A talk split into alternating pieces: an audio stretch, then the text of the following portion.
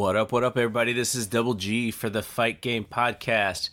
Here on Thanksgiving evening, for those who are in Canada or in other parts of the world where they're not celebrating Thanksgiving right now, happy Thursday evening, early Friday morning.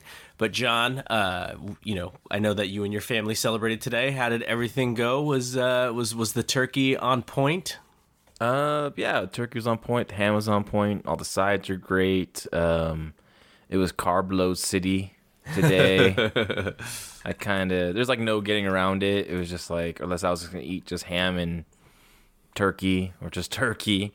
So I just indulged and now I feel like crap. I feel like my wife who has a nine month old baby. I feel like I'm having one too. So I'm just I've been really good this last like two weeks, like low carbonate and eating right, eating pretty clean and then tonight it's just oh man. Just uh, i feel like it's just amazing when you, when you start eating like that all of a sudden bam how how how you feel. It just changes you you know? It's amazing. Totally hear you about the carbs. I uh, myself I, I i've been really good this week and today i decided oh you know i'm just not gonna eat until like 2.30 when we eat and then i got finished my workout got ready and by like one o'clock, I was like, oh, I don't think I can do this. So I had to snack a little bit before, but this is the one time that you know if you if you carb load for a meal, eh, no, no, nobody nobody's gonna be on your case about it. So before we get into the show, I just want to mention a couple of things. Um, as you'll hear, there are no ads today, so we are ad free for this week. It will not be like that for the rest of the week. Uh, obviously, we've mentioned we are now part of the Blue Wire Podcast Network. They haven't fired us yet, so we're still going. Um, you know, I think the goal, like, I, you know, people who have been listening to us for a little bit, they know that you know we're not heavy promotion. We don't like we're not shouting out, you know, do do X, Y, and Z. We're not. I, I mean, I'm sharing I'm sharing through social media as you are too, but you know, we're not blasting this thing all over the place. And the reason is because you know we want the show to grow sort of organically. Um, you know, and we see ourselves as uh, the little engine that could, kind. You know, what we used to say back in the day was, you know, we were the we were like Too Short selling, you know, selling tapes out of the back of his trunk. Like that's kind of the vibe of the show. You know, we're not we we weren't you know jumping on any any anybody's coattails. We were just doing this because you know because we enjoyed it. And so the way that we can continue doing that, it, obviously there are some mechanisms that that help and help get you out there. Obviously, subscribing to the RSS feed through Apple Podcast or wherever else. That's uh, that's obviously a way to kind of get things going, and also you know doing the reviews on the Apple Podcast reviews. You know, a lot of people have have been doing that lately, and it's been great and awesome. Thank you very much. And the other thing is literally just like tell tell a friend or share it with somebody who you think may be interested, who is the type of wrestling or boxing or MMA fan that you are. And we've we've added more people to our group of lately on Facebook, the Fight Game Podcast group, uh, which if you want to join, the link is in the uh, in the uh, the uh, posted uh, the pinned post on the at Fight Game Media Twitter account. So that's all we ask. Just you know, send someone a heads up. Hey, you may you may enjoy this. Check it out. And if they do, great. And and if you are one of those people who have who've joined in that way, awesome thank you for for being around. Um, we mentioned last week that we are going to. Uh, for 2020, our project is going to talk about some uh, Ric Flair angles and matches and do it sort of on a monthly basis where we break it down every week uh, for four weeks. And uh, we got some really, really good. Uh, um, when we asked for requests, we got some really good matches, really good angles. So keep doing that. You know, re- send send us a, send us a note on Twitter uh, with the hashtag We Want Flair in the face in the Facebook group as well. But there were some really good ones. I think I think probably in a couple of weeks. Uh, maybe middle of December, we, we will have a schedule. Maybe the first six months rather than the full 12 months, because then we can sort of see how things are going and, and adjust if we want to. But uh, anything kind of twinkle your eye as far as some of the requests that we got to do some Flair stuff? I mean, I would love to revisit the uh, UWF show when um, DiBiase, Ric Flair, Dick Murdoch angle. Uh, that'd be a fun episode. It's one of the best episodes of pro wrestling, our episodes of pro wrestling you'll ever see. So, it's on the network and great quality, and you know, it'd be nice to go back and check that out. And it was How, a- how far in advance did they kind of build to that match? I'm trying to remember how far it was. Uh, I know Flair was coming in. It, it it wasn't too long, but they were talking about Flair coming in and and, and having in the territory. You know, UWF was a weird, or Mid South was a weird territory when it came. They weren't a part of the NWA, but Watts still respected the NWA, and they were allowed, he was allowed to book the champion. So Flair would come in for some shots for for Watts and uh, and they end up producing one of the best angles and matches you'll see, you know, on a on a on a on a, on a, a wrestling television show. Yeah, so we'll definitely have to add that one. The only worry for me about that one is how much kind of background information we could find about that match and about sort of the idea. I mean, I th- a lot of that is obviously, you know, DiBiase he, in of himself because a lot of people thought he could have been NWA champion at some point. So that could be part of uh, part of the conversation too. But yeah, I mean, I think we're gonna definitely add that one. I think I mentioned the one that I want to start with, which is the uh, Flair leaving WCW after the Fujinami stuff and leading into the Barry Windham stuff. Like I think that's because because that's kind of why I wanted to create the podcast was uh, that angle and the, just the political ramifications of everything that went down. Like when I was, gosh, what would I have been like 15? Gosh, I was so mesmerized by that whole thing. So it'll be fun to revisit. Yeah, that'd be fun. I remember, I remember those matches really well. I remember that storyline pretty well, and I remember being. Uh, I mean, I was pretty stoked because you know I was reading the magazines and and the Japanese guys were just like they were so legendary, you know. And I was like looking forward to that series and Flair in Japan and and all that. But I, it was funny. I didn't realize the title was held up because it's, well, we'll talk about this later. But it was like it wasn't promoted in the United States being held up, but in Japan Yep. it was held up. It's just Yep. just totally crazy stuff. Um, before we get into the news of the day, which uh, which is uh, actually MMA related, uh, just as a, as a teaser, uh, Thanksgiving in of itself as a night for wrestling. When we were younger, this time was uh, for uh, pay per views, uh, Thanksgiving, or the, then they moved to the day before Thanksgiving. But there were Survivor Series and Starcades that were uh, really themed uh, with Thanksgiving, sort of like how football is today. If, Like you think of football now, football goes way back, but you know there's three football games on during the day on Thanksgiving. You know, kind of just be on in the background as as you're as you're hanging out with family. But wrestling was sort of like that. Now it's pay per views, much different. But I remember like 1987. I am so fired up that there is something called the Survivor Series because Hogan and Andre are going to go head up again. And so I'm just like trying to figure out, you know, Dad, can can we get this? No, but I know someone who's got a gimmick box, and and we'll you know we'll just we'll just send her a tape and she'll record it. And I'm like, oh, okay, that you know, it's not the best case scenario, but uh, it's it's it's the next best thing. And you know, by the evening when the show was over, then you know we would get it. And I remember getting that tape, and it was probably like eight o'clock or nine o'clock or something. Turning it on, and going like, wait, w- what Starcade? Like, what's going on here? And you know, the Bay Area and San Jose, we were one of like the five markets I think that stayed with the Survivor Series. Uh, stayed with Starcade. I'm sorry, even though Vince threatened all the pay per view uh, folks that if they didn't show Survivor Series and not Starcade, that um, he was going to pull WrestleMania four, which is kind of hilarious in hindsight. But you know, when when when Vince decided that he was going to run Survivor Series head up against Starcade, Jim Crockett decided just to run the show earlier. So this is like a wrestler wrestling fan's dream. You know, if you had the forty five bucks or fifty bucks or whatever, you got to see Starcade, and then immediately after, you got to see the Survivor Series. But in San Jose, they were like, nope, we're sticking with Starcade, and like almost everyone else were like, oh, you know, we're we're gonna do Survivor Series because WrestleMania three was so huge. But that's like my my thing, and I was so mad. I remember being so mad turning on that show and going hmm. like what the hell? Like this is not what I wanted. And then like going to bed angry and then waking up the next morning and going like, okay, well I, I still should watch this. And then, you know, not that that show was great in any way, but it became one of my, one of my, you know, the tapes that I probably, uh, probably watched, you know, 50 times or whatever growing up. Yeah, I mean, uh, my tape I watched all the time was Survivor Series '88, and I remember my friend Chad taped it, and I was like, "Hey, can I borrow that?"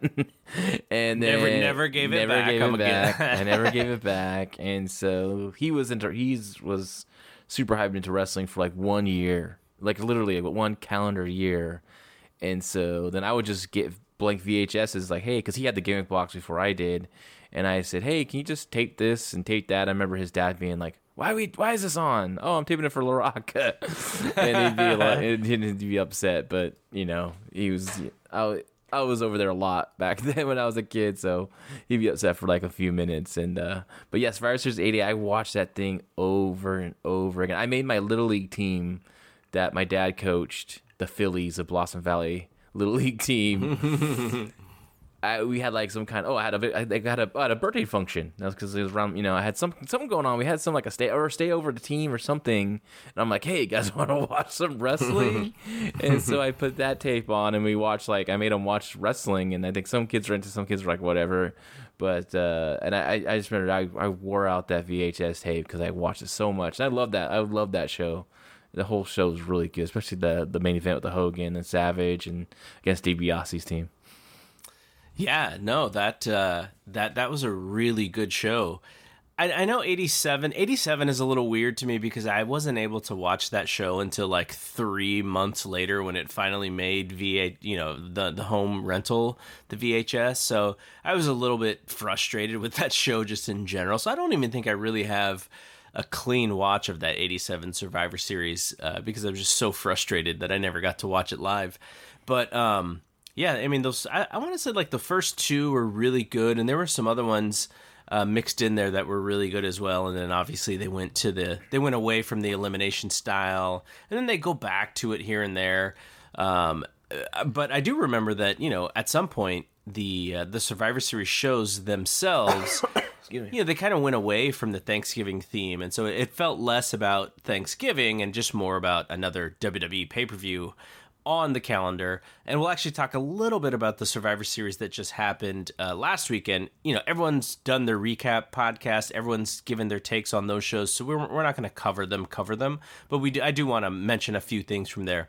Um, but actually, before we get to that, because there is the the the top news, if you've been following uh, today, Conor McGregor and Donald Cerrone have been uh, uh, have been chit chatting about getting a fight together. It's finally official for January the 18th.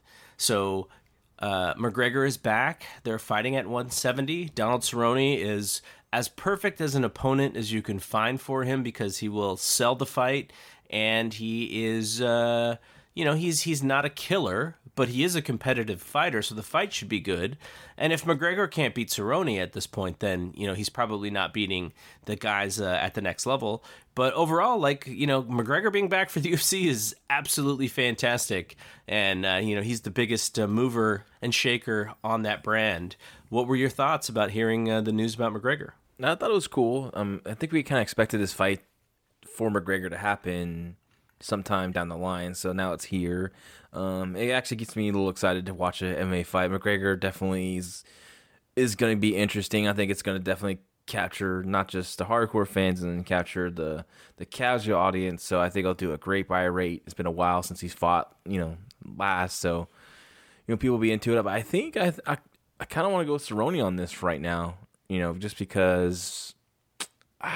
who knows how Conor's mindset is? He just doing a cash grab. He's going to take it serious. He's going to party too hard the night before. Uh, I don't know, you know. So I don't know. I might, I might think I might pull. I'm gonna go for Mr. Cerrone on this one. Just just early on. Just my, just my take right now, but things could change. You know, come January 18th. As I'm drinking a little bit of proper number 12, I, I you know I am pretty excited because you know we've been talking about this for the last six months or whatever. Just the fact that you know I, I'll talk about a pay per view and I'll ask you, okay, what what's the number? You know, one through ten. How are you feeling? And you're like, eh, four. You know, and, and and it's because the the hype and and just the expectation for these shows has, has been has been dulled down a little bit. But I think this is this is one that that's going to get back, uh, you know, get a lot of people back into being excited about MMA. So I'm pretty excited for it, and you know McGregor is uh, he's McGregor. He's he's the heat magnet. So I think more uh, you know it's really good for UFC. And come January, you know they're gonna have back to back shows with McGregor and Jon Jones on them. And you know the funny thing is, is uh, you know we always talk about our Facebook group. You know uh, Ryan Frederick uh, is is uh, he's kind of uh, you know he, he's a, he's a really good writer and he's got insights. Like he he talks to people. So sometimes he'll he'll post them in the group. So you know i think we heard maybe 2 or 3 days ago that it was close and then he posted before uh, earlier this morning before the news went out uh, to ESPN and all the and all the stuff that it was it was a done deal. So you know you get little scoops like that when you when you uh, join the uh, Facebook group. So our our Fred is uh, is in the know on this kind of stuff. I'm gonna have him on, I think, at some point to just chat about MMA, uh, maybe even before this fight, because I feel like he's a he's a bit of an underrated guy in the MMA world. He's works. He he he's such a fan, and you know he writes a lot for F4W. Constantly writing the recaps, and and he and you know he and Paul Fontaine obviously, and he's also doing a lot of stuff for the Observer. Like Dave's not writing the UFC show recaps anymore. It's it's it's Ryan's work. So want to get him on. I think he's uh, he's underutilized out there, and you know probably should be uh, more well known with with the uh, the MMA folks than he is. So I, I I mean I've known him and known of him for a while now. So I'm I'm glad to see him get get some stuff, but I feel like he should get even a little bit more shine than he is. Um, okay, so like I said, we're not going to recap Takeover. We're not going to recap Survivor Series. It's now, you know, we're now like five days out. Though the way that I do kind of want to talk about them is uh, match of the match of the week, and you know, yesterday you you can consider the week uh, Saturday start starting Saturday through last night's wrestling TV. But if you go back to Saturday and you have Takeover, you have Survivor Series, you have NXT's weekly TV, and you have AEW. If you think back, like what was the most enjoyable match of those four nights of wrestling for you? Oh man, this is a tough one, honestly um, because I love Takeover so much. I thought it was a great uh, show from top to bottom, and it's hard for me to pick a match out of that one because they're all so good.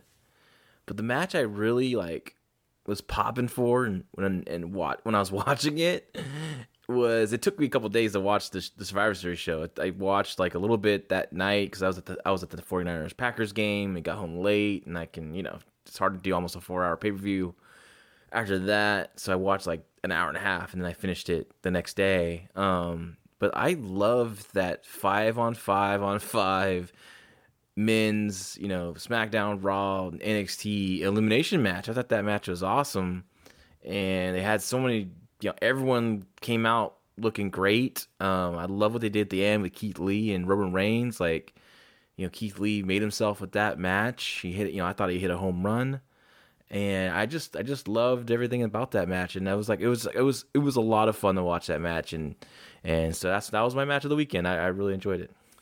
I like that match a lot too, but the problem with those matches were what we had been talking about for uh, a few weeks previously is because you have to do so many eliminations. A lot of them are going to happen quickly and not logically. And so you saw a little bit of that. Like someone would win and then they'd turn around and get rolled up or what you know, there's a there was some of that.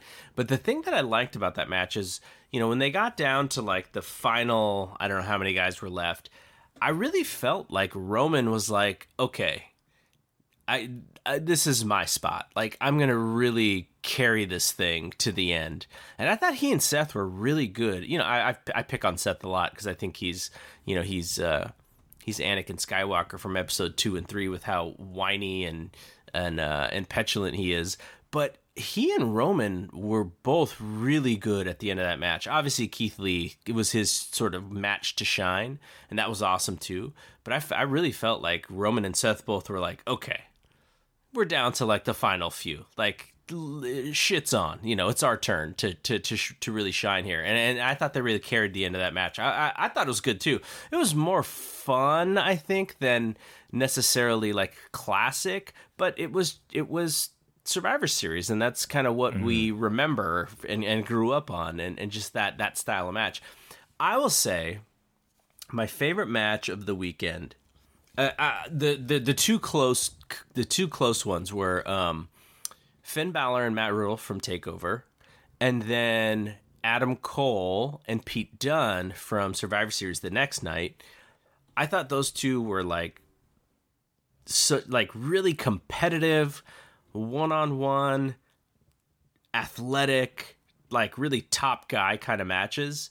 And uh, the, you know the the the just Finn Balor like coming back from WWE being the smiley baby face and coming into NXT as being the heel, you know, the prince.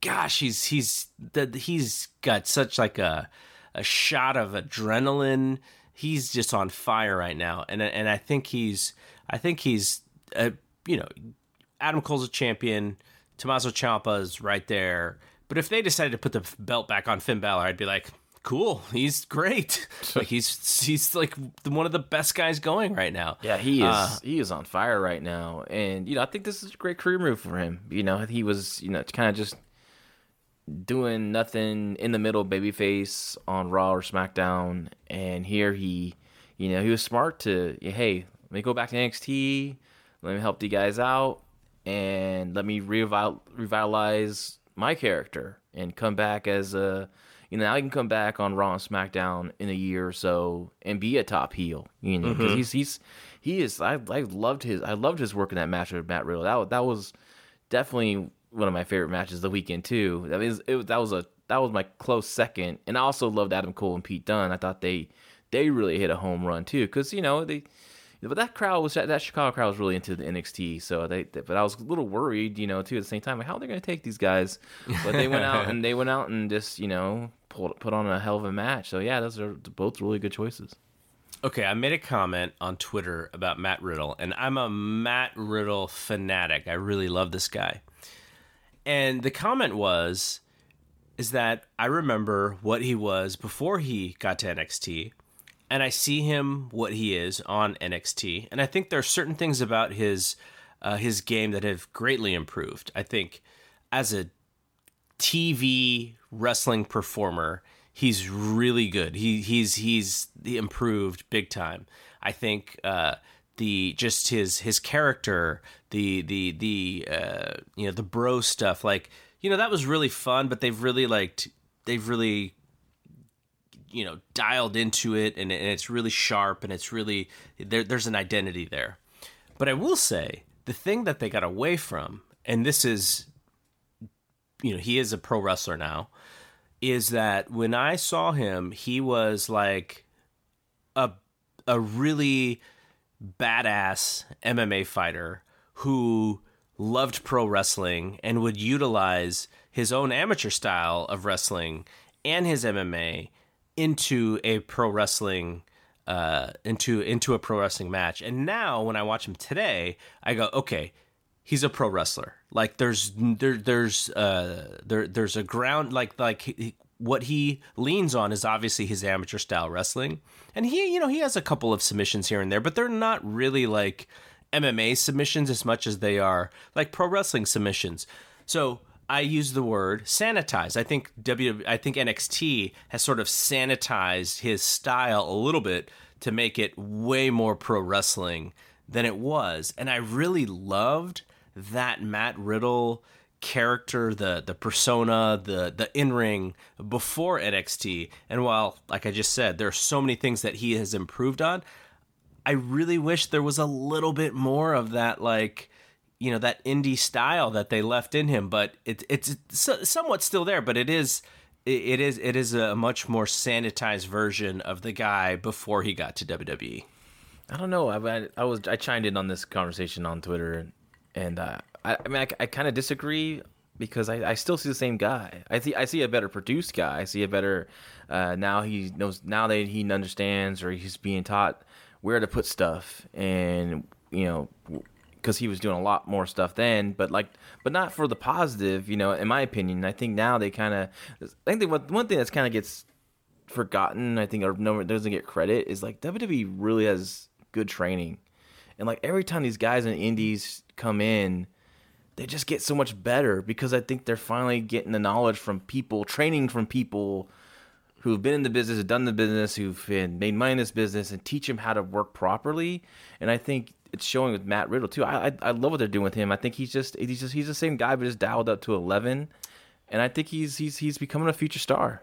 But he is. They are perfecting him at their style. Like they, you know, the, not to say that that's a bad style because it is the number one style when it comes to you know WWE's the number one company, but I don't necessarily always agree with the way that they want everyone to wrestle. Because if you pull back a little bit and you go okay I want like a lot of the stuff that they do it's like oh, like like they teach the same thing right it's like okay, here's how you get the heat. Here's how you sell.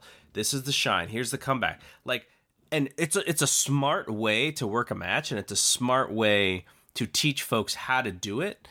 But it's there's so much sameness in the matches, and you can see it more so with the really green workers because you could tell they're sort of following steps and following patterns, and you don't see it as much on the folks who have been around, like Finn Balor, right? We just talked about Finn Balor and how great he is. Like he's doing a lot of the same stuff but he does it in his own way and it and you and you don't notice the patterns. With Matt Riddle I notice the patterns in his matches. And I'm not saying that this is WWE's fault. It may be his fault. Or it's you know it's not really a fault. It's just sort of my taste on because I've seen him have great matches against Will Ospreay that had zero WWE pattern in in sort of the rhythm of the match. And so I miss that guy. I like this guy. I like this guy a lot, but I do miss the old Matt Riddle who had more of an indie style and who, and who didn't always work with the same pattern that WWE teaches their guys. We have to understand too, like Matt Riddle's still very young in the business. His career was is what he's like what less than five years, maybe less than six years now. And you got Finn Balor, who's a longtime veteran, so he's mm-hmm, mm-hmm. smarter, working smarter um, he can do the small tricks that Matt Riddle doesn't know yet.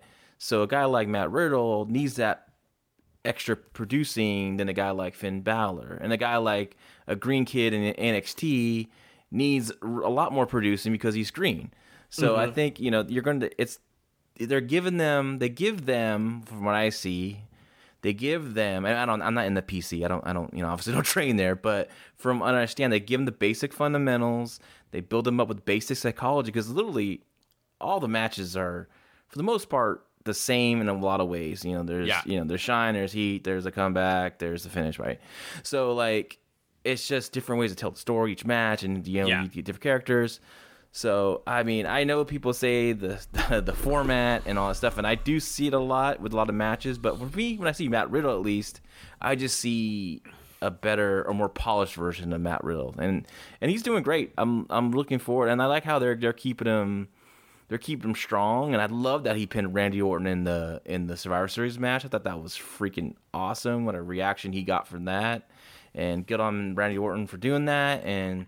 I'm sure he's glad to do it too. So it was, mm-hmm. uh, it was, uh, it was uh, like a, that's why my, that's why it's my favorite match. This, I mean, when when Matt Riddle pinned um, Orton, I think I was like, "Holy shit, game on!" Like this match is fantastic.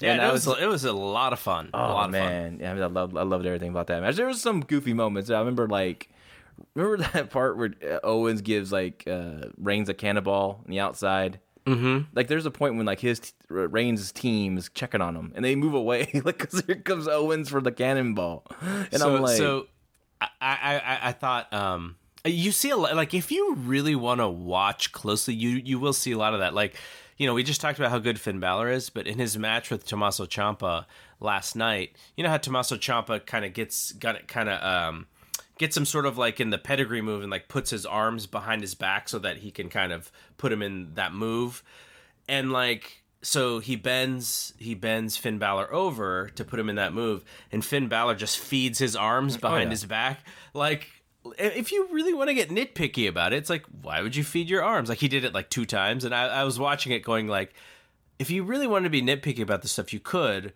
but you have to understand also like it's professional wrestling and it's not like MMA. So like that that's you know there, there's a little bit of a of a balance that you you kind of have to watch with the you know we talk about the suspension of disbelief or whatever. Yeah, uh, definitely. Um, okay, so there was a a couple of things that that I wanted to point out before we move on because we'll we'll talk a little bit about the Wednesday shows, but you and I had the same this conversation last week, and I said I hope that they have synergy between Takeover and Survivor Series. I, I would like to see what happens on Takeover play over into the Survivor Series.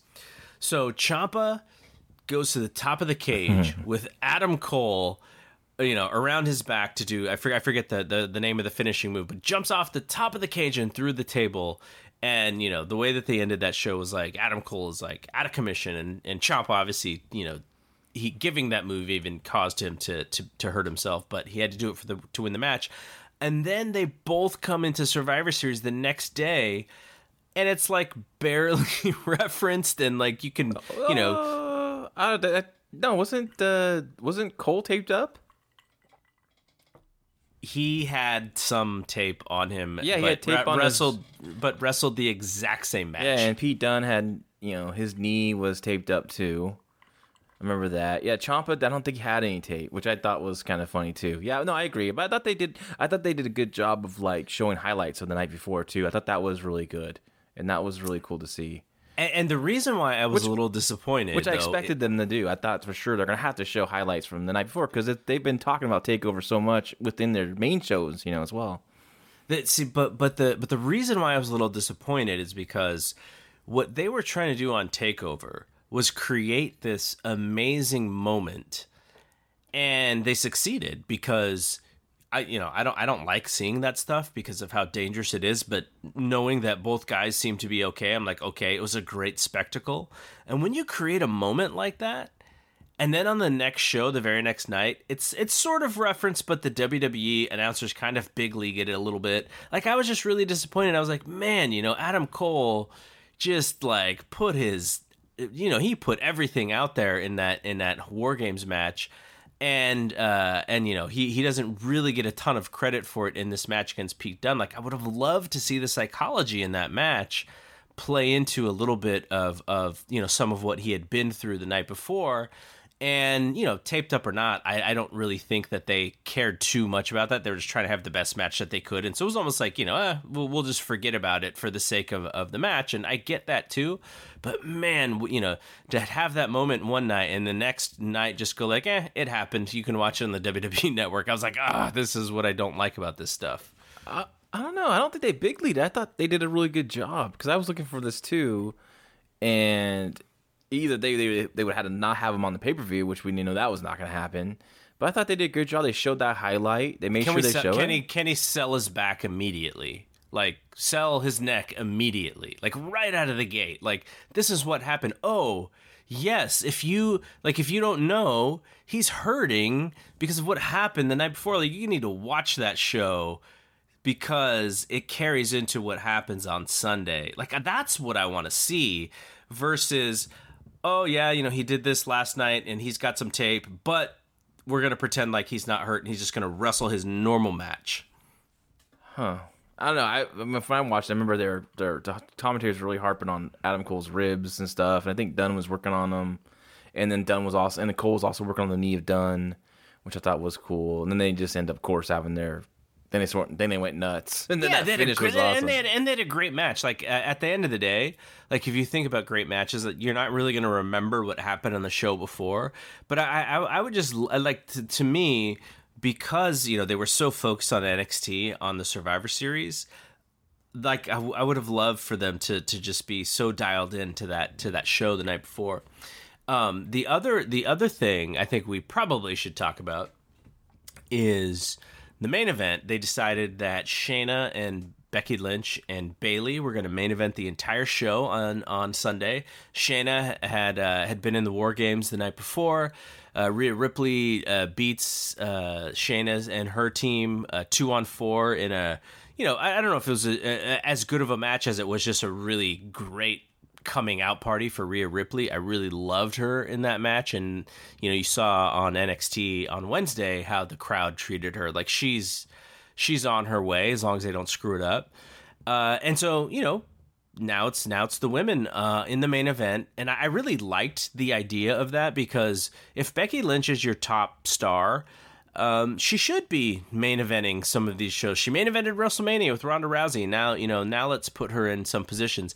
The match in of itself, I thought was really disappointing, but I think it was a really good uh, learning lesson for Shayna because you know she comes over and she has her her match on on on the big show. And it didn't actually go the way that she wanted i'm sure. But she's such a uh, she's such a student. And i'm sure you know she had you know some text messages from Josh Barnett you know later that night. But I think this is going to make her better because it wasn't an out and out success. She won the match. NXT wins the night. Um, she didn't pin Becky so they have something there with Becky at some point but the match wasn't good and and you know I think people were kind of like thinking, oh, maybe this show wasn't that good because the main event wasn't good. I still thought the show was. I still thought the show was fun. I really enjoyed Survivor Series, but that main event did leave a lot to be desired. Yeah, they were in a tough position. They came off that. You know, they had the five on five on five main, the men's match, which was crowd was going ape shit for, and then they also went ape shit for the Rey Mysterio Lesnar match. They were super hot for that match, and that match was a lot of fun. I love that match too, and and I just think they just maybe had a energy dump or something. Even though you know Becky, even though she is their quote unquote top star, I don't think she's the quote unquote top star. Like you know, like a guy like The Rock or Austin, where people thought she was going to get to. She's still a big star, but she's. I think the crowd was just they were just like exhausted, and the match itself wasn't that good. Um, it was rough. The three way the three way was rough. Um, a lot of stuff. There was a lot of rushing, some communication, execution was off. It was just a uh, it wasn't the best match, and it, and and um, I mean hindsight, they probably would probably want to put that five on five on five maybe last, or even Rey and Lesnar last. But you know, it's a lesson learned for them for sure. Uh, I think Bayley is like a woman uh, lost in her own character. Like she seems just so confused out there about what she's supposed to be doing. Mm, I don't know if she was confused. I think think the match was. I don't know. They were just their timing was she, off. She's a heel, right? Yeah. But when she's in the ring, it's almost like she wants to be a babyface, but has to remind herself that she's still a heel. like there's some confusion when I watch her matches. Yeah. Um. I don't know. I'm just not into that character at all, personally. I just knew the finish was going to be the the the one that we saw. I knew Shayna mm-hmm. was going to get her revenge on Bayley because Bayley's the one that laid her out on TV. So um, I was surprised by how strong they put over NXT. I'm happy that they did. I think uh, that was great. Um, everyone, it's cool. It's cool they got be you know they're they're behind the brand anyways, and it's cool and it's cool that you know they they used this to showcase NXT. It was it was a lot of fun and and, and let's hope the the momentum momentum continues. And you know Raw was good. There was no NXT stuff, but I thought Raw was a fun episode this week. I didn't watch SmackDown though. Oh, that's tonight. It's tomorrow. Oh, yes. Gosh, I'm so God, I'm so I'm so off my days right now with this holiday. Um, okay, so let's talk about the uh, the Wednesday Night War. We don't have to go too deep again. You know, we, we were we were basically giving show recaps to some extent the first few weeks, but now you know we're we're two months in now, so so we'll just kind of talk about the highlights and the lowlights here but uh, I did not like AEW's like for the first hour, and then even though Omega and and uh, Pac or Pac and and uh, the Jericho and Sky matches were fun, they didn't really seem that important to me, and and that's kind of a hard thing because you know Wednesday is now my night to watch wrestling.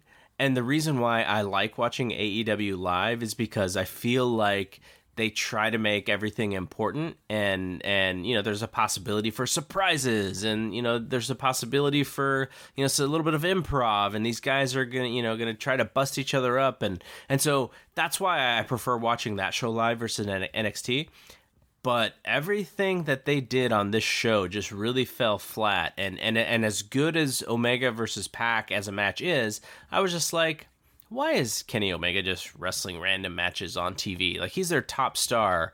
He's just like he he should be wrestling for uh you know be wrestling in important slots, not in the middle of the show, not just you know trying to get his mojo back. Like I, I'm just so disappointed in his character. Um, and then you know the Jericho Scorpio Sky was like, yeah, fun, yay, okay, now what? Like I, there, it just there was nothing hot about that show to me, which is probably the first time I think I've said that about an AEW show. No, it wasn't a good show either. Um, it wasn't. It was. I mean, Pac and like you said, Pac or Pac and Omega was fun, but Omega just comes out with this like low energy. He doesn't feel like a main eventer anymore. He doesn't feel special anymore. He looks looks like he's just been up all night playing games. He probably is. His gear looks. I don't know. His gear looked kind of like like Crush's from Survivor Series '93. it just looked like, what's he wearing? And his hair's all a mess. I don't know. He just it just didn't. He doesn't feel like star anymore to me. And maybe just because the way he's been booked his character, it's just he doesn't feel special. He should feel special. He should feel like they have this. They have the quote unquote best wrestler in the world on a roster, and he just doesn't feel that way. And then as far as the rest of the show, Scorpio and Jericho is, uh, you know, what I kind of expected. I talked about last week. Um, you know, I said they should give these guys time. They really want to tell a great story. Now, granted, the crowd got into it towards the end. There was a really great near fall with the reverse of the back elbow into a backslide. I loved that spot.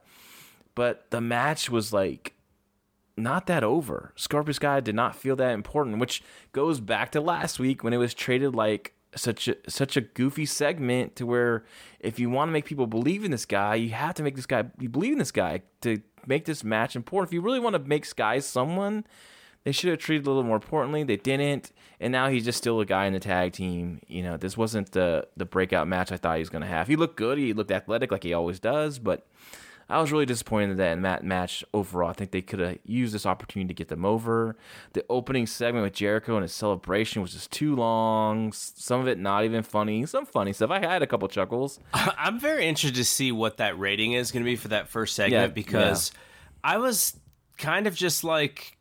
Mm, this is this is I know these guys are having fun, but this is not going anywhere, and it's too long. And but it, I, but I go back to um, you know, when we talked about when I was uh, at the Mick Foley show uh, at San Jose Improv, and he talked about how uh, this is the "This Is Your Life" rock segment went so long, and uh, and for whatever reason it rated so highly, and I'm just like thinking like, now I don't think the Jericho segment was had as many laughs as that did, but it was sort of like unorganized, and you were trying to figure out what's the point of this thing. Just similarly to "This Is Your Life" rock, and I do wonder if people stayed with it and and if they started hot because you know NXT coming off of the Survivor Series stuff, I assume is going to start hot.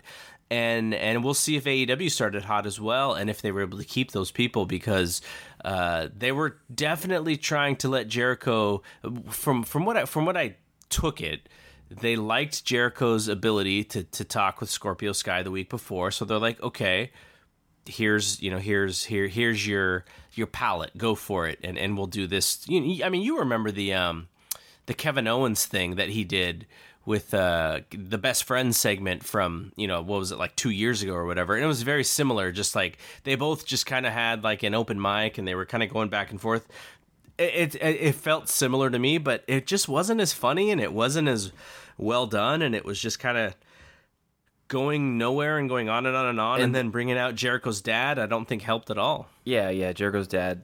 It was that was fine, but it just went too long. And then the the, the closing moment when they attack Justin Roberts and SCU comes out as band members. They were hiding the whole time. Like this, they're like, why didn't they just jump in and attack?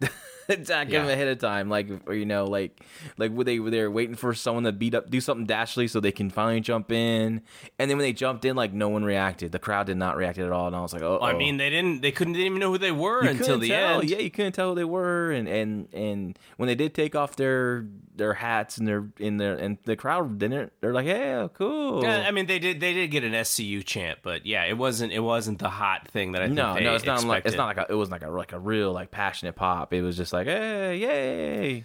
And then, um, like, did you think the show had like? I think you actually meant, you wrote this too on Twitter. I saw you write the, the directionless. Like, mm-hmm, mm-hmm. um, that first hour is really bad. Okay, but that women's match.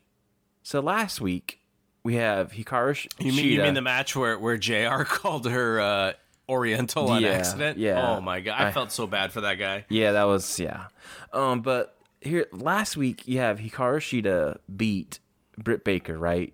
Mm-hmm. And you're like, okay, this girl's the next in line for Riho for getting a title shot.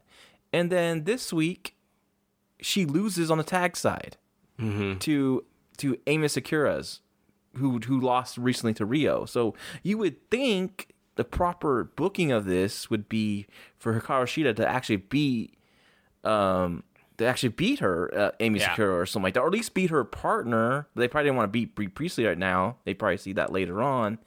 But I think she could have beat Emi Sakura because who cares about Emi Sakura right now? Like, she has the worst gimmick in wrestling. I mean, I don't understand why she is Freddie Mercury. I just don't get. I just don't freaking get it. It makes me laugh. And the match sucked too.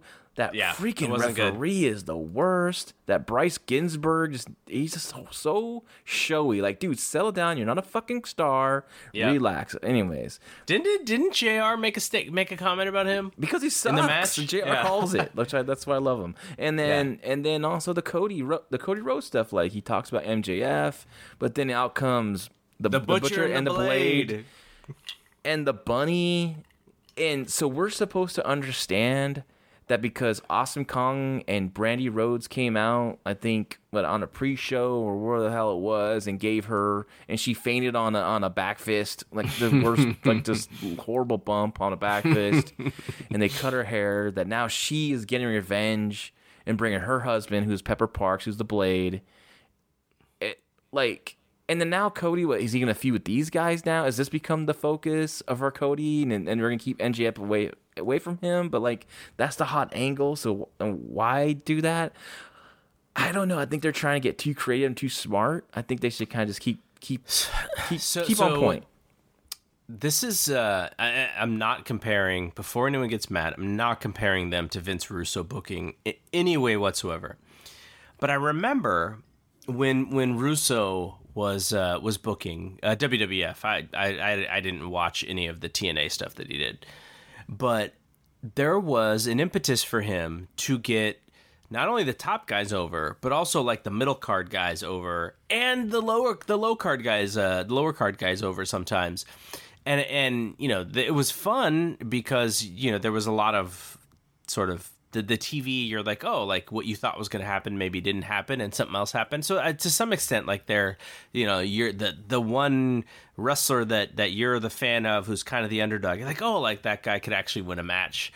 But I think that you know by doing, uh, I'm not going to call it 50-50. I've seen a lot of people online call it 50-50 booking when you're having you know the the the, the win loss records and you're trying to maneuver these guys you know in, in the win loss records people are saying oh you know it's 50-50 booking just like WWE I get why they say that.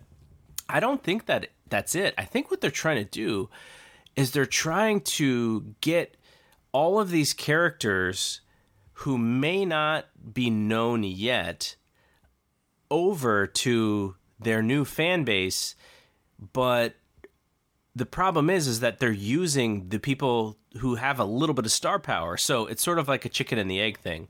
You want to get new talent over and you're doing it at the expense of the folks who you think are over but they're still not you know they're not over like WWE stars are over to their audience. Like Cody Rhodes, Kenny Omega, the Young Bucks they're a star to that like top like that that you know out of the 850,000 you know there's that hardcore 400,000 fans that are like those are my guys. They're over to those guys.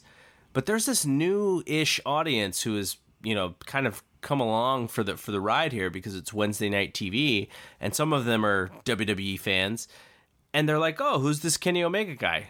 Oh great. He loses on TV he's not that good. Like it's it's that style, and and I think there's pressure. I don't know if you listened to the Kenny Omega interview with uh, Big Dave and Jim Valley, which was really good. And, and you know, shout out to to Jim Jim Valley because I know how hard it could be to kind of get your questions in in that kind of uh, thing, but. There was there's a couple moments in that interview where I reached out to Big Dave and I was like, it sounds like he's very worried about what people are saying about him and about the brand and about like there's a defensiveness to his answers And Dave's like, "Yeah, you know, I don't I don't think a lot of people understood that, but I definitely sort of heard that as well." And it's like they're so worried about the perception that the uh, the VPs are going to run the whole thing that they're using themselves to get these acts over. And I don't think those acts are at a level yet where they should be utilizing the top guys. And so I think there's a weird balance. And we talked about it a little bit where these guys are new to their jobs, right? They're new to this you know to, to being creative and to and to being in control and kenny omega's talking about how you know he's producing all of these bits and then he worries about his match like at the last minute. So there's mm-hmm. more responsibilities that these guys have, and they're sort of figuring out their way. So I'm all, I'm going to give them, you know, I mentioned I'm going to give them benefit of the doubt. That's kind of the you know the how I'm going to look at this. But I think they're overthinking a lot of this stuff, and I think it's to the the uh, not not not to the betterment of of the product. I think it's actually you know not making the product better. Yeah, well, if you want to get over the butcher and the blade over to the new audience, it's simple. Vignettes. Give mm-hmm. me good four weeks or six weeks. But is it too close to Dark Order? oh, I know. Now we got those segments, which are very lame. You know. I kind I kind of like them. You know why? Because I don't know where they're going and it's sort of mysterious. It's a recruitment like, angle, right? Like, yeah, they're, yeah. So they're gonna like like they did with Marko Stunt, try to put the mask on and recruit him. I can see them getting. Honestly, I can see them Marko Stunt turning and going with them or something like that. I can see an angle like that where they're gonna get someone to join their their group. Uh, but yeah, the Butcher and the Blade. I mean, I like those guys. Um, I think they're you know Pepper Parks has been wrestling for gosh what 18 years or something like that. I remember him when he was you know, an Heartland Wrestling Association for Les, mm-hmm. Les Thatcher's promotion. So that's cool. He got a he you know he's getting a, a big contract now. I know he did TNA, but you know what you know was a TNA contract back then. Um, you know, and Andy Williams is a big guy. They finally got a big guy that looks like a man. You know, like someone that looks like a like a barroom brawler or something different. So you know that. So I think that's cool. Um, I you know they're they're they're they're they need a lot of work and there's some of the some of their work. I've I've seen many of their matches. Uh, but we'll see. You know, if guys like whoever the agents are there, you know, can you know if Arn Anderson or someone can flush out their tag team work or something like that. They they think be good. They have a good look. I. I mean, I'm I'm interested in them. I just don't like now they're with Cody. Now they're now Cody's gonna wrestle them. You know, and like. Hey, we should get, get go into this MJF stuff, you know, because uh, that's the hot that's the hot ticket right now for me. This to watch. Yeah. So about the NXT show, I thought the NXT show was really fun. I could tell there was a little bit of like, um, uh, and I don't know, I don't watch Raw, so you tell me if it, if it was, but you know, after these, uh, there was you know from Friday, then Saturday, then Sunday. He had really good shows, and and a lot of times what happens is when you come off of these shows. There's a little bit of fatigue to the booking and the wrestling, and the guys are, you know, kind of tired. I thought the NXT show was, was fun, was was was better than the AEW show, but I did sense a little bit of like, okay, now we got to go to our next stuff, and and we just had like a great week. Um, I am watching the one hour version, so I'm missing stuff. Like I missed the Lio Rush match, hmm. uh, and I guess they also edited out where uh, Candice LeRae and uh, and Dakota Kai did that weird spot where they almost got hurt. But I will say the one hour NXT version on Hulu is so good. It's like it's it moves every you know I, I, think sometimes they, they they want to make it even where they'll put the the women's match they'll put like back to back women's matches on it because I didn't need to see Xia Li and Vanessa Borne as a match though you know that that was the build to the Shayna in Rhea Ripley stuff, so I, I guess I get why why they did that. But man, as as a one hour show, that thing moves. So I'm I'm gonna keep doing it that way because the two hour version is a little long for me, but this one hour version is great, and I'm I'm super excited to watch it. So I'll keep watching it. Um, but what did you think about NXT as a whole? And uh, and, and where does it seem like they're going with some of this main event stuff? Like I was not sure where they were going at the end of this show with Cole and Ciampa and uh, and our boy Finn Balor at the end. Seems like they're building to maybe a three way. Um, I like I like Balor being it's me and everyone else in NXT. I really I like that that moment when he kicked Adam Cole at the end with the Pele kick. I thought that was awesome. Uh, the match was great too. But uh, I really, I really like that uh, that that sh- that surprise there, that shock, and that that's good because you know definitely wants me it makes me want to tune in and see what's next. I think they're gonna do a three way first. That's that's that's my feeling. I think they might hold off Ciampa's championship win. It won't. I don't know if it'll be in Portland. I mean, it might be. It might be at, at WrestleMania weekend. You know, for that for Ciampa to get his to get Goldie back, as he says. Um, but you should watch the whole show because there's some there's some good stuff. Um, the match that kind of like exceeded my expectations was Candice LeRae and Dakota Kai. Dakota Kai's a really good heel. Like, Oh I- my god. Okay, No, we are good. so gonna disagree on this because I did see that match. I did see the the Candice LeRae and Dakota Kai stuff. So, okay, so I, I was specifically watching for this because I thought that takeover angle was so strong. But as you know, I've been very critical of Dakota Kai as a as a character since she's come back, and so I'm watching this really closely. I'm like, okay.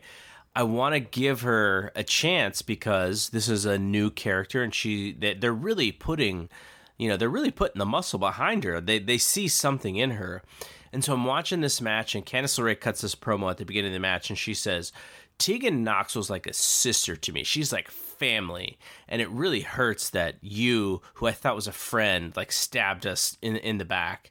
And I was like, "Oh wow, like they're gonna fight." And so they start this match, and Dakota Kai, like I thought she was fine. Like I thought she was, she had the right sort of mean face on and the persona. She slowed things down.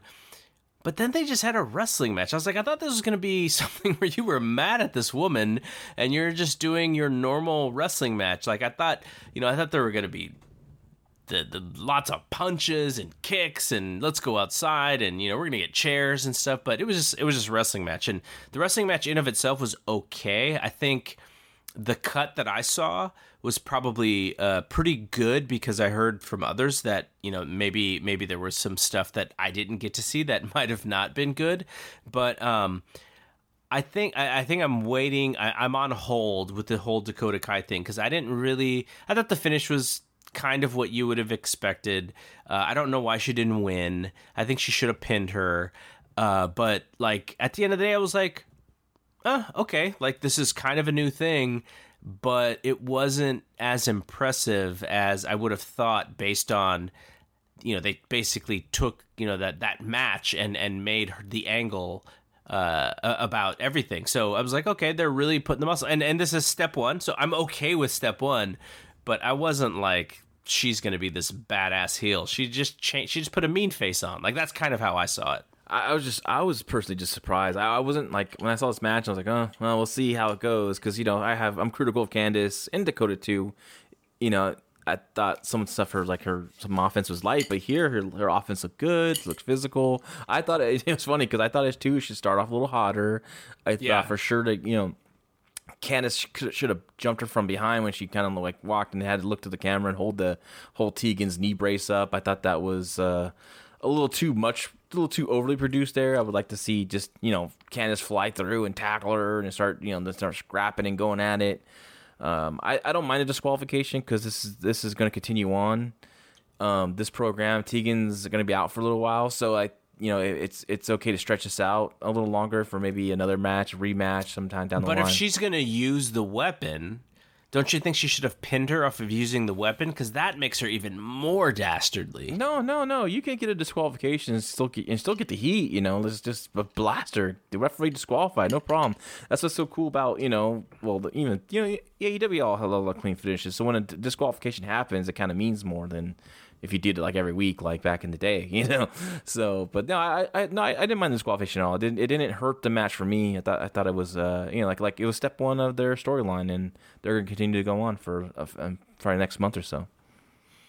Um, so uh, the tag team match I thought was was pretty fun. It was, unfortunately, Oh man. uh, Bobby Fish took a tumble, and and immediately when he did, I was like, "Ah, that didn't look good." And they brought Roderick Strong into the match, and then, and then Keith Lee just like bounces Adam Cole into the into the stands. That was ridiculous. I thought it was fake at first when I, I saw because I saw the gifs on Twitter before I saw the angle or before I saw it happen on TV. I was like, nope, that was not fake whatsoever. That's exactly how it happened. Well, the best part that was the- ridiculous. The, best part of that is like they moved that audience out of the way and put their and put their plants in Oh, yeah, to yeah. do the Oh, bump, yeah. and then later on the audience is totally different that we're sitting in those seats. Oh yeah, I, I mean, if specifically look for that too. if, yeah, if you're looking for that, a lot of people don't, but I, I look for stuff like that. Um, I thought, you know, do that, you know, it's, God, man, poor Bobby Fish, man, he's so injury prone. Something Mm-hmm. always happens to that guy. I don't know what he did. He broke a mirror somewhere, walked under the ladder, or Yeah. something, and like, you know, he, God, Lee pressed him, and I don't know if O'Reilly thought he was going to throw him farther or or what, but he went right down on his side of his head, and that was, and he got in the ring, and and it was funny. I saw it, and I was like, ooh. I saw him get in the ring, but I didn't really notice it till like I fast. I actually fast forward. I fast forward the picture in pictures now. I just, it's just not worth me squinting my eyes to try to see what the hell's Nope. going on. It's Not like I'm all. just gonna pass. If you, this is for both companies, I think they should just cut the shit, right? You know what I mean? and this this is what the one hour version cuts out too. So I don't I don't even have Yeah. to fast forward it because it just cuts to where it, it comes back. and then I saw Roddy in there. I'm like, wait, what? Is that dude in free beer rule or something like that? But then like I go back and I was like, oh man, and it it, it was a, there's a moment. And let's give all these guys some some credit here. Like there was a moment early on where it was like, okay, let's what we're gonna do here. Restart this and that. You know, Kyle had a you know he kind of verbally had to communicate a little bit to, for Roddy to where he's supposed to be at and all that kind of stuff. But like, I still thought they pulled out a really good match. I thought there would be a title change here, you know, and 'cause especially after coming off Lee's performance. But I didn't like the finish of it though. I thought it was a mm-hmm. good match. I mean, I, I think the execution of the finish was was was wasn't done was poorly done honestly. It like you had the the the pounce and and cole goes into the audience but then dijak's just sitting there like oh damn you know oh my god like wow. But then he gets the total elimination like it should have been like where he's like just up against a rope and then Roddy comes with a big boot, bam, back of the head, and he just stumbles back into the elimination. I thought like he was kind of like sitting there like like he kind of looked like a, a dipshit, you know, and uh, yeah, and exactly. and that's what I, I didn't like. That's what I didn't like about that. Um, I wish you would have saw the uh, the Lio Rush and Akira Tozawa match. Like, it was really good. It was just super. I think like the idea with the cruiserweights is they they want like just just high pace. I mean, it was still good. They still sold stuff. They still, but they did a lot of craziness. Like they did this German suplex spot, and they like on the apron, but then they totally missed the apron. Just like, yo, what? He clipped his back on the apron. Oh, it was Oh, nasty. God. But there was a moment when, um, uh, you know how Cody Rhodes and Dustin Rhodes does that? Like they go to the flat to their back and they throw a punch. Mm-hmm. Well, Lio does that with a kick, Oh, and he does that and just pops him Akira right in the mouth. His mouthpiece goes flying out, and he goes and he, he's totally loopy at that point. Lio Rush goes to hit the um, that that bounce bottom rope bounce spring cutter, and the spot was supposed to, he's supposed to hit hit the bounce spring cutter, but then get caught in the German suplex, right? Yeah. By Tozawa. But what happened was Tozawa was so loopy he couldn't be there, and and Lio Rush kind of took a tumble. And it Oh. looked kind of it looked kind of looked kind of silly, but also logical. If he's like you know, because in a way, like if, if no one's there to get you, you're gonna crash, right? You're gonna fall. yep, yeah. But they did go back to it. He was he was okay to shake it off, and, and he ended up going back to it. But uh, they had a they had a hell of a match. I mean, I think uh, you know Lio Rush, in the main roster, he's knowing people probably. I know, I think he I might know. still know people in NXT, but I think um I think uh, I think Triple H really knows that guy. I think Triple H really sees something in that guy, and I think this is like the best spot for him as the as the as the cruiserweight champion and having these matches on on TV because they, they they he has he has something about him, right? He has something special about him, and I think this they can just build this cruiserweight division around him. I think it's a good thing. The only thing I had issue with is Kira Tozawa being in this match because I just, literally just saw him. I think not this week, but last week lose to Buddy Murphy on TV on Raw, right? So I know Buddy Murphy's a heavyweight, and you know, but it just I was like, damn, I wish they, like, he was never in that match on Raw a couple weeks ago, so he can, you know, I don't know. I had a little issue with that, but other than that, I thought that match was really good. Um, yeah, I think that wraps it up for uh, for the Wednesday night stuff. I mean, uh, the one thing I'm going to say is, you know, ev- uh, uh, another thing that people have had their their two cents about is the the thing that happened to Mauro Ranallo and Corey Graves at uh, at NXT. Uh, not showing up at Survivor Series and you know going through his his his situation. Uh, and you know, there's nothing really for us to say that hasn't been said yet. I think Uh, I think what I would say is, you know, just make sure you read uh, Meltzer's Observer because he's going to have the whole story. I know, I know a couple of things that that probably uh, are, are are not yet really really said yet, but I, I, think Dave will have the full story and he'll have good coverage of it. And the only thing I want to say is, you know, hope Mauro is back, and I hope he he kind of uh, you know he, he gets over what his his his situation right now because I don't think NXT. Actually, I had a conversation with somebody, uh, and we were wondering if NXT was going to be hurt with Mauro being out. And I said, you know, I think it would be. Watching that show, I didn't feel like it was hurt with him out, but there are certain things that he would have emphasized a, a lot more that I think would have made it more exciting. But I, I, overall, I didn't think like, oh gosh, I miss Mauro. This show sucks because Mauro's not there. I think the show was good. The announcing was good, except for uh, except for Beth. Um, and you know I always pick on Beth, but she did one thing that irritated me, which was when uh, when when Keith Lee pounced uh, Adam Cole into the uh, you know over the few rows or whatever. She goes. Uh, oh, he went head over heels, and I was like, "We just saw what happened. He did not go head over heels. Like you don't, you, like you're describing it to people who are watching the show. You don't have to lie to us." Um, but, um, but yeah, I thought the announcing was fine, and, and but I, I, I will be happy when when Mauro is back. Uh, so hopefully that that he is back. Yeah, I, I thought you know it was funny. I thought I didn't really even. I mean, I knew Mauro being gone, but I thought Todd Phillips did a pretty good job. Yeah, I thought he was. I thought he was fine. He's. I think Todd Phillips is pretty underrated. I think he does. He's been doing a really good job on the on the NXT UK show now that Victor uh, was it Victor Joseph now on Raw, right? So mm-hmm. he's good. Um, but Mauro has a you know he has a unique flair about him. And then some people some people love him some people don't. But like he does have a unique flair that you know eh, todd's just a straight you know yeah. you know vince guy i guess i want to say or maybe or something like that. And he's good but like you know mar just has a little extra flair to him which i like. And and i like when he gets a little crazy. He does a little yell a little bit too much for me sometimes but like like but I like I like his flair. I like his flair a lot. I don't mind the yelling. I laugh at the overselling of the pop culture mm-hmm, references, mm-hmm. And, and and not not because I don't think that they're relevant. Because if you are a pop culture fan, all the stuff that he says sort of works within the within the framework. But I can't imagine these wrestling fans understand the references as much as as uh, he says them because I'm just like okay I know who that person is, but it's not like that person is famous in in any way yeah. except to their own audience. And so I think it's a he sometimes he, he tries a little bit too hard, but that's just his, you know, that's just his DNA of of what he he likes too. So um okay, so you know, it kind of it's kind of like uh people would always go, you know, why does JR got to bring up everybody's amateur and football background and their height and weight? Like that was JR's thing, right? Like this is like Mauro's thing too. Um, okay, so um, we are not going to do the uh, Survivor Series 93 and Raw recap. We're actually going to record a second show tomorrow night, and that will allow us to report on or talk about any news that comes out tomorrow as well. But we're because we didn't want to do another two and a half hour show, we split it up.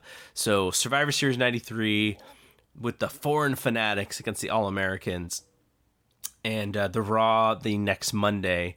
Uh, we'll talk about that tomorrow. So just uh, you know, you'll have a extra extra podcast for the weekend for you to uh, to to dig into.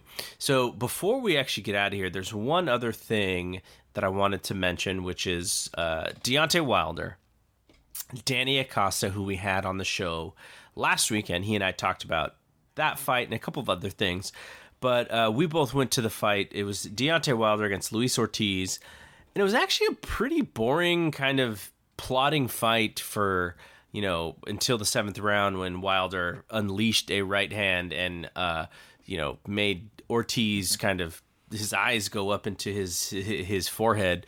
Uh, it was kind of like a you know thing that we're all kind of talking about on Twitter and on Facebook, just going like, okay, when is this right hand coming? Because if it waits any longer, you know, we're kind of not going to get our Deontay Wilder and Tyson Fury fight. But it came, and Wilder finished him off, uh, and and you know knocked him out just like people had hoped.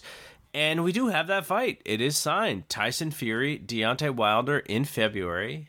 Tyson Fury is a Frank Warren fighter, also co-promoted by Bob Arum in the U.S. Uh, on ESPN. That so so they have they have that side, and Deontay Wilder, Al Haymon fighter. Uh, Fox is their network.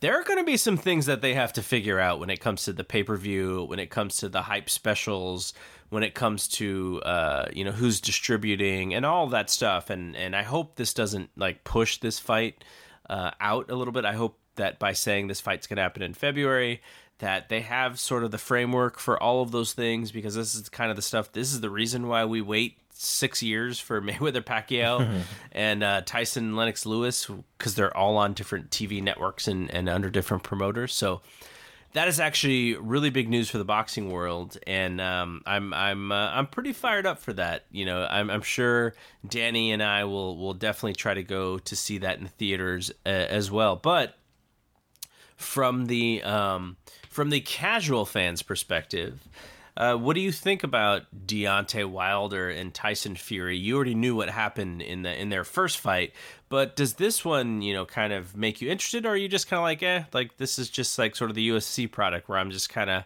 it's kind of lukewarm. No, I'm more interested in boxing right now than UFC, so I'm excited for this fight. I'm I'm just you know I can't. I'm bummed I'm missing the next fight. You know, but I have more important things going on this month than uh, Absolutely. you know, than the boxing match. But like, uh, you know, even this past, even this last night, I wanted, I really wanted to watch it too. So I'm like all in on boxing right now. I really want to watch everything. They just sound like these, they have better hype for these these boxing matches than these MMA fights lately. So um, I'm hoping that going to be there in February if it happens in February um, as it's scheduled.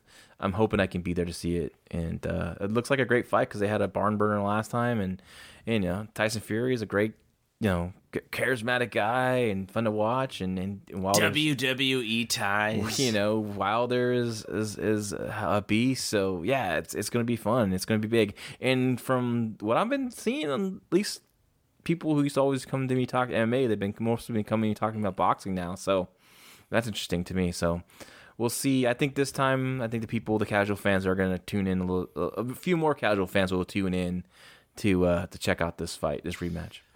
Bob Arum thinks they're going to do a million buys. Mm. I think they're going to have to dial up the hype uh, to do that, but they could because you know this is uh, after, especially after that knockout. You just have to show that replay over and over and over again of Wilder uh, hitting Ortiz and Ortiz just looking like his eyes are in the back of his head.